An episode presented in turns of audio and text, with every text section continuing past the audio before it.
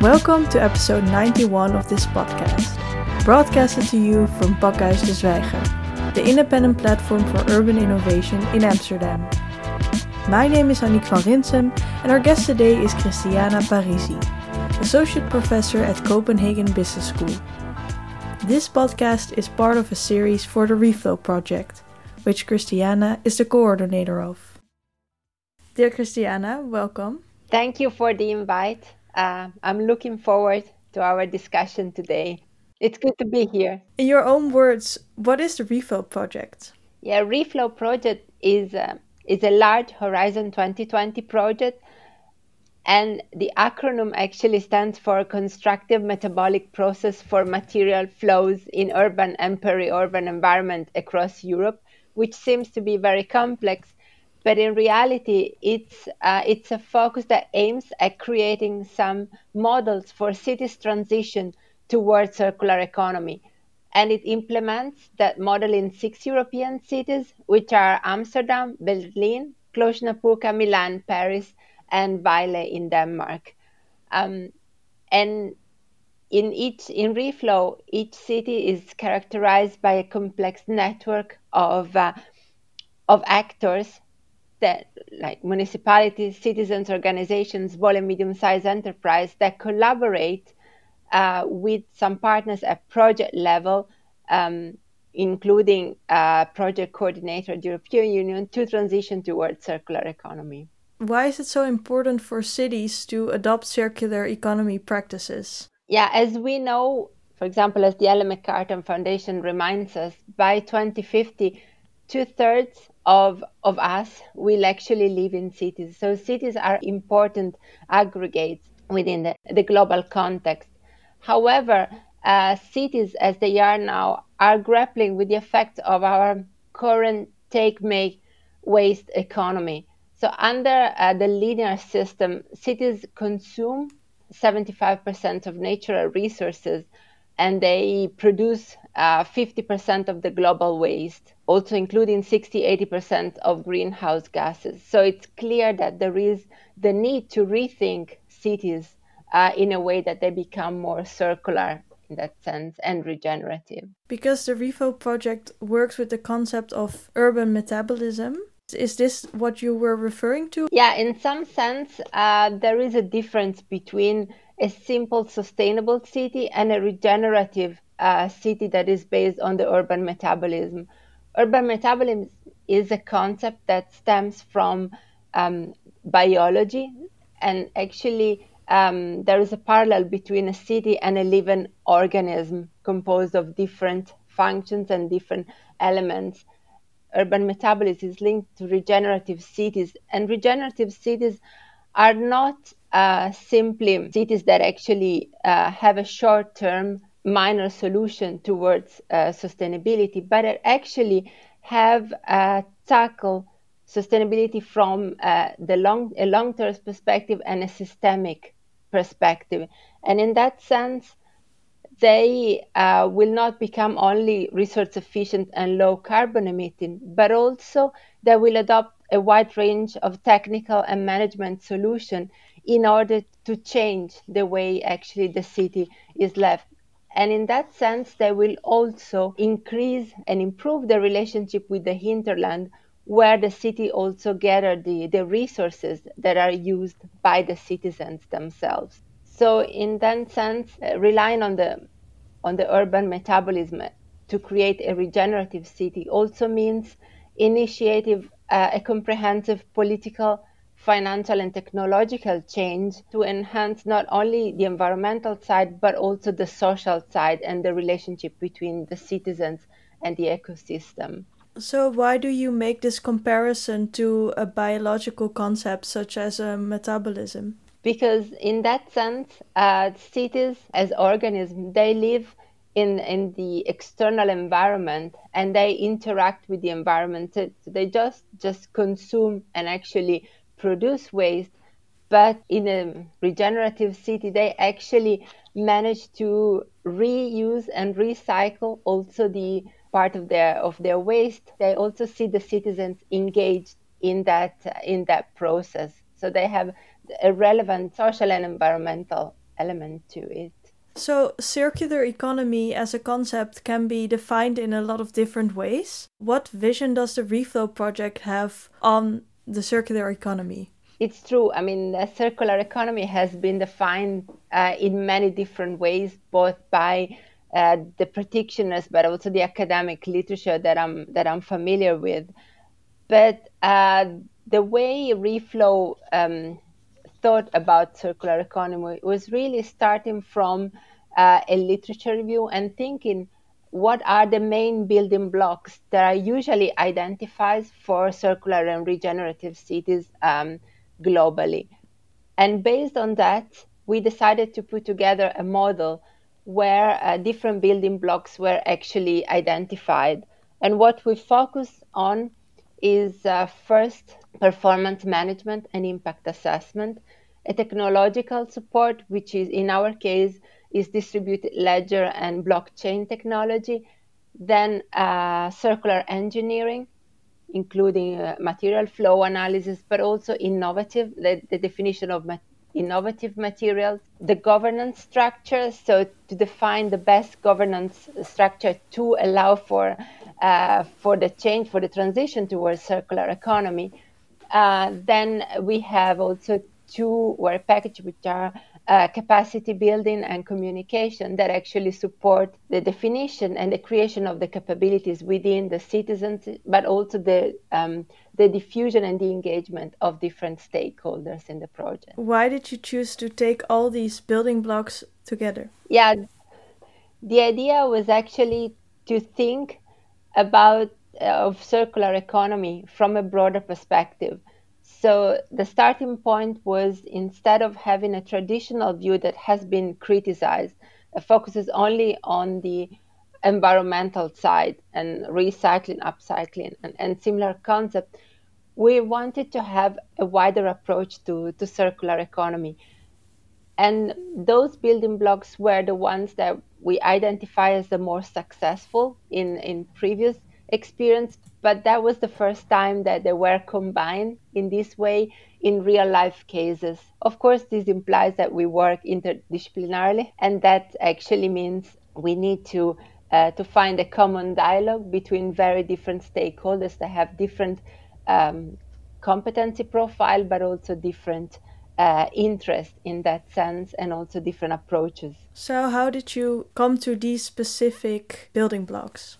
These specific building blocks were found in the different uh, literature that we defined together.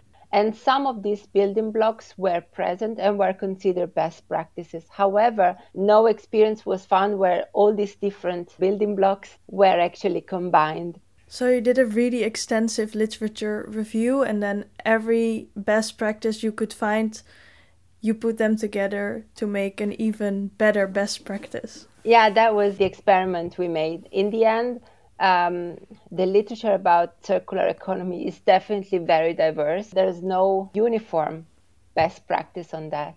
So, in, the, in that sense, one of the outcomes of Reflow is also uh, producing a definition of circular economy that has been implemented by the cities, uh, the pilot city in the project. So, what does your ideal circular city look like? My ideal city um, starts from the citizens in that sense. One of the key points that I had in mind uh, when I started collaborating uh, with the with the partners in this project was that the social element was really the core of a circular uh, of a circular city. It may seem counterintuitive because you you usually think about the environmental side as being the central one, but uh, within cities the idea is actually to identify the key needs of citizens so that they uh, can actually define the best scenario for their own cities. So, my ideal city would be a city that implements the building blocks, but in a way that uh, responds to the need of uh, and to the interest of the citizens of the specific city itself.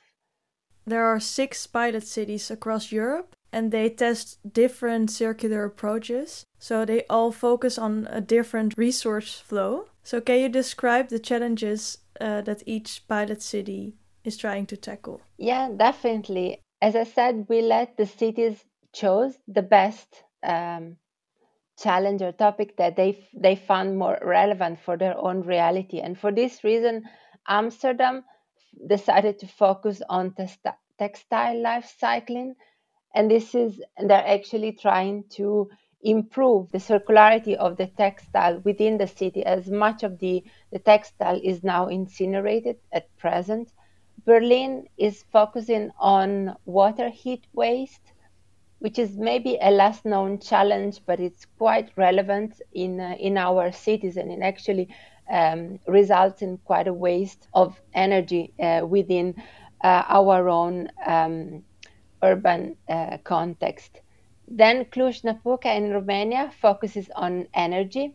They have they're focusing on improving the energy efficiency within uh, public buildings, and that's uh, uh, quite relevant in Romania present also because there are different uh, energy providers, and it's it is not easy to to improve uh, the the situation, and energy is one a key problem there. Milan focuses on food markets. They call um, their challenge food markets uh, 4.0, meaning that they see markets not as uh, the local um, traditional um, places where actually goods are exchanged, but they see something uh, broader. Um, they they think uh, that markets can become places for citizens to actually uh, participate, engage, but also uh, they could be laboratories for uh, food innovation in that sense.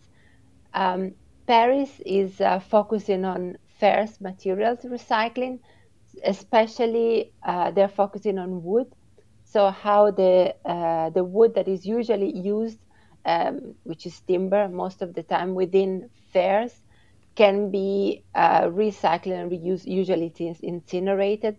And finally, Vejle in Denmark is uh, focusing on circular plastic. So they are they have a focus on recycling uh, plastic, but their focus is not just the same the traditional idea of recycling different type of plastic. They also have a social focus to it. So they have different sites within the cities and all of these sites see this project also as a way to improve the social situation of the inhabitants within the cities. Yes, are there also examples of innovative strategies that were adopted in one of the pilot cities that might also be adopted in other cities? Yeah, I think two of the cities that I mentioned could be relevant. For example, uh, Milan, I think it's a good example because all cities have uh, local markets, but uh, there are usually dying uh, because of the supermarket and the, and the distribution. However, um, the Milan municipality works with um, in close contact with local marketeers for suppliers and and they are actually putting cre- creating effort in rethinking uh, the local agri-food supply chain. And I think that this is um, an example that can be shared by by different cities. And the same goes with uh, with Paris, for example. They are creating uh, not only um, simple and short-term solution to recycle timber, but are actually creating programs that are putting together uh, designers, engineers, architects, entrepreneurs, market in order to really rethink the way in which this material can actually be upcycled and recycled. And those uh, those solutions will be uh, available also at the end of the project because the, everything will be open source, so other city can replicate that. When you talk about open source, that is uh, an example, I think, of how important also communication and sharing is in this project. How do you make sure and how do you develop tools so that this sharing and this communication happens in the most effective ways?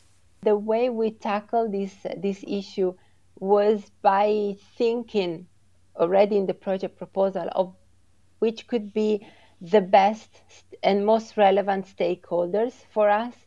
So the, the stakeholders that could really be interested in replicating the experience that we have uh, that we are developing in Reflow, and we identified a few um, profiles uh, like uh, research and academia, for example, my colleagues that are interested in in the research that is that is stemming from from Reflow, policy make, uh, makers at different levels and we are um, addressing them with different, uh, in collaboration with the communication and capacity building partners, um, regulatory agents, industry stakeholders, because some of the solutions, especially uh, blockchain technology, for example, can be relevant also for other stakeholders. Uh, the public administration, especially the municipalities that can see uh, a possibility, uh, the European Association and Cluster, um, circular economy stakeholders, fab labs and makerspace that are the, the driver uh, of our project, and the general public. With all these profiles in mind, we actually uh, organize our website and also we are creating uh, the so-called reflow legacy in order to provide uh, different tools that actually speak the language of, uh, of different stakeholders and this is how we hope to um, to bring the the idea and the, of the project forward in the future. So, what is the Reflow legacy exactly? The Reflow legacy is going to be an online uh, tool that we are that all the partners are now creating in collaboration, and that will be hosted on the on the Reflow website. And it's actually it will be a replication tool so it, it will uh, gather the resources that the project creates, but also it will uh, have a narrative that will support the, the cities, other possible cities which are interested to replicate the initiative. So it won't be simply a repository, but something that is more engaging and that tries to speak the language of the of the stakeholders that are interested. What do you understand by co-creation and why is co-creation so important? Usually co-creation is part of design thinking in the sense that it um, allows uh, third parties or external to to get into a design process in order to improve it. And I think that we thought that to have a, a circular economy that is actually efficient and effective different stakeholders should be brought together to collaborate and actually to to make it happen. And for this reason we we think of co-creation as uh, having really different competences that collaborate within uh, a, a, city and help the city develop uh, their own pilots and their own plans and projects for the circular economy because you work with a lot of concepts and you also rely on literature reviews, but how do you actually bring all these amazing ideas into an everyday reality? I know it's not as easy as a, uh, as it, it may seem, but uh, and I guess there is there's complexity in it. Um, also because we try to uh, first of all we try to listen to the cities so in our ideal world, all the cities would, would follow a same pattern to implement circular economy. However, we realize that cities go at different paces and have different interests. So, for example, different building blocks are now collaborating with different cities and they are starting from different ends in that sense. Now, uh, just to give you a timeline, the project started in June 2019 and will end in, um, in the end of May 2022. So we are halfway uh, through, and now it's uh, it's a time where the cities are actually uh, starting the concrete implementation of the solution. So this is where uh, where we are, and and I think that uh, one of the of the challenges that we had was also that. Um, interdisciplinarity can be also different when we need to also to create a common language to collaborate and also to to connect to the cities. Uh, because of course we come from different fields and different expertise. But so far, uh, with different uh, tentatives, we really managed to uh, to engage in this in this discussion. So, what do you think the common language of the Reflow project is? There are many many ways. For example, to put this, uh, the cities at the center and to translate their needs into our different disciplines and also our different expertise. I mean, it's a, it's not an easy process, but we are learning to to talk together, so to say. You already mentioned them before, but a core aspect of Reflow is connecting to maker spaces and fab labs in each city. How do these distributed spaces help to tackle the challenges of the circular economy at city level? Yeah, I think makerspace and fab labs are key players together uh, with uh, the municipalities uh, within each of the if each of the pilots that we have because while municipalities um, are relevant because they can provide access to uh, the network of local institutions uh, policymakers, grassroots organizations, Fab Labs and Makerspace have um, an expertise in digital manufacturing technologies, and they also perform research, and they can contribute with their knowledge to um, the development of innovative ideas that actually uh, can be replicated and adopted throughout the cities. So in our in our idea, Fab Labs and makerspaces are really the driving force behind Reflow because they are a source of innovation that can be translated into solutions that um, then are enforced by the municipality. So they are the voice of the citizens in many ways. And what are the current challenges that you are facing with this project, and how are you planning to tackle those? I would say that one of the key challenges that we have been facing uh, was um, COVID 19, because the COVID situation really happened in, in March uh, when our cities were starting to uh, to think about the implementation. And as you can imagine, they also wanted to organize fairs and events during the summer to showcase reflow and to engage the population. Uh, however, that was impossible, and some of our cities, like Milan, have been hit hard by, and Amsterdam as well, have been hit hard by the COVID. So a lot of those of the activities that were planned were um, had to be changed in that sense. But I think uh, I was actually struck by the resilience of the cities, and I guess uh, a positive on a positive note, the cities managed to rethink uh, the their plans to Im- and to adapt their activities when they could not be there uh, in present. For example, Paris initially was uh, was hit because they work with uh, with materials and they couldn't physically be in fab labs working with uh, with wood, and of course, fairs were not organized. But they decided to work uh, on creating an incubation platform to gather knowledge and competence by different actors around uh, their fab labs and their designers. So they work on professionalizing the reuse of materials, storage, and use to be able to act when more efficiently when the COVID situation is uh, is over. So I think that that so far has been our greatest challenge. And what are the biggest lessons that have come up during the process? First of all, that in order to implement circular economy, to have short term solutions that are not linked to a long term strategy is not an effective way because they are really not um, sustainable and they won't, will not make a change in the long term. They won't really change the way uh, citizens think of the about the cities and the way uh, it is approached.